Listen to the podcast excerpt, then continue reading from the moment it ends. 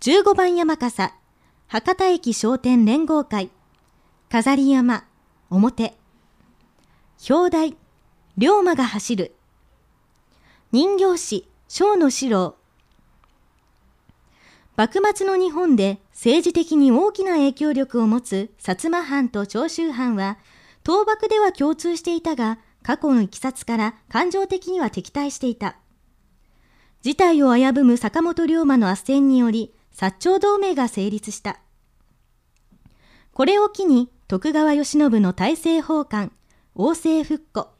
明治維新へと新しい日本の夜明けを迎えます。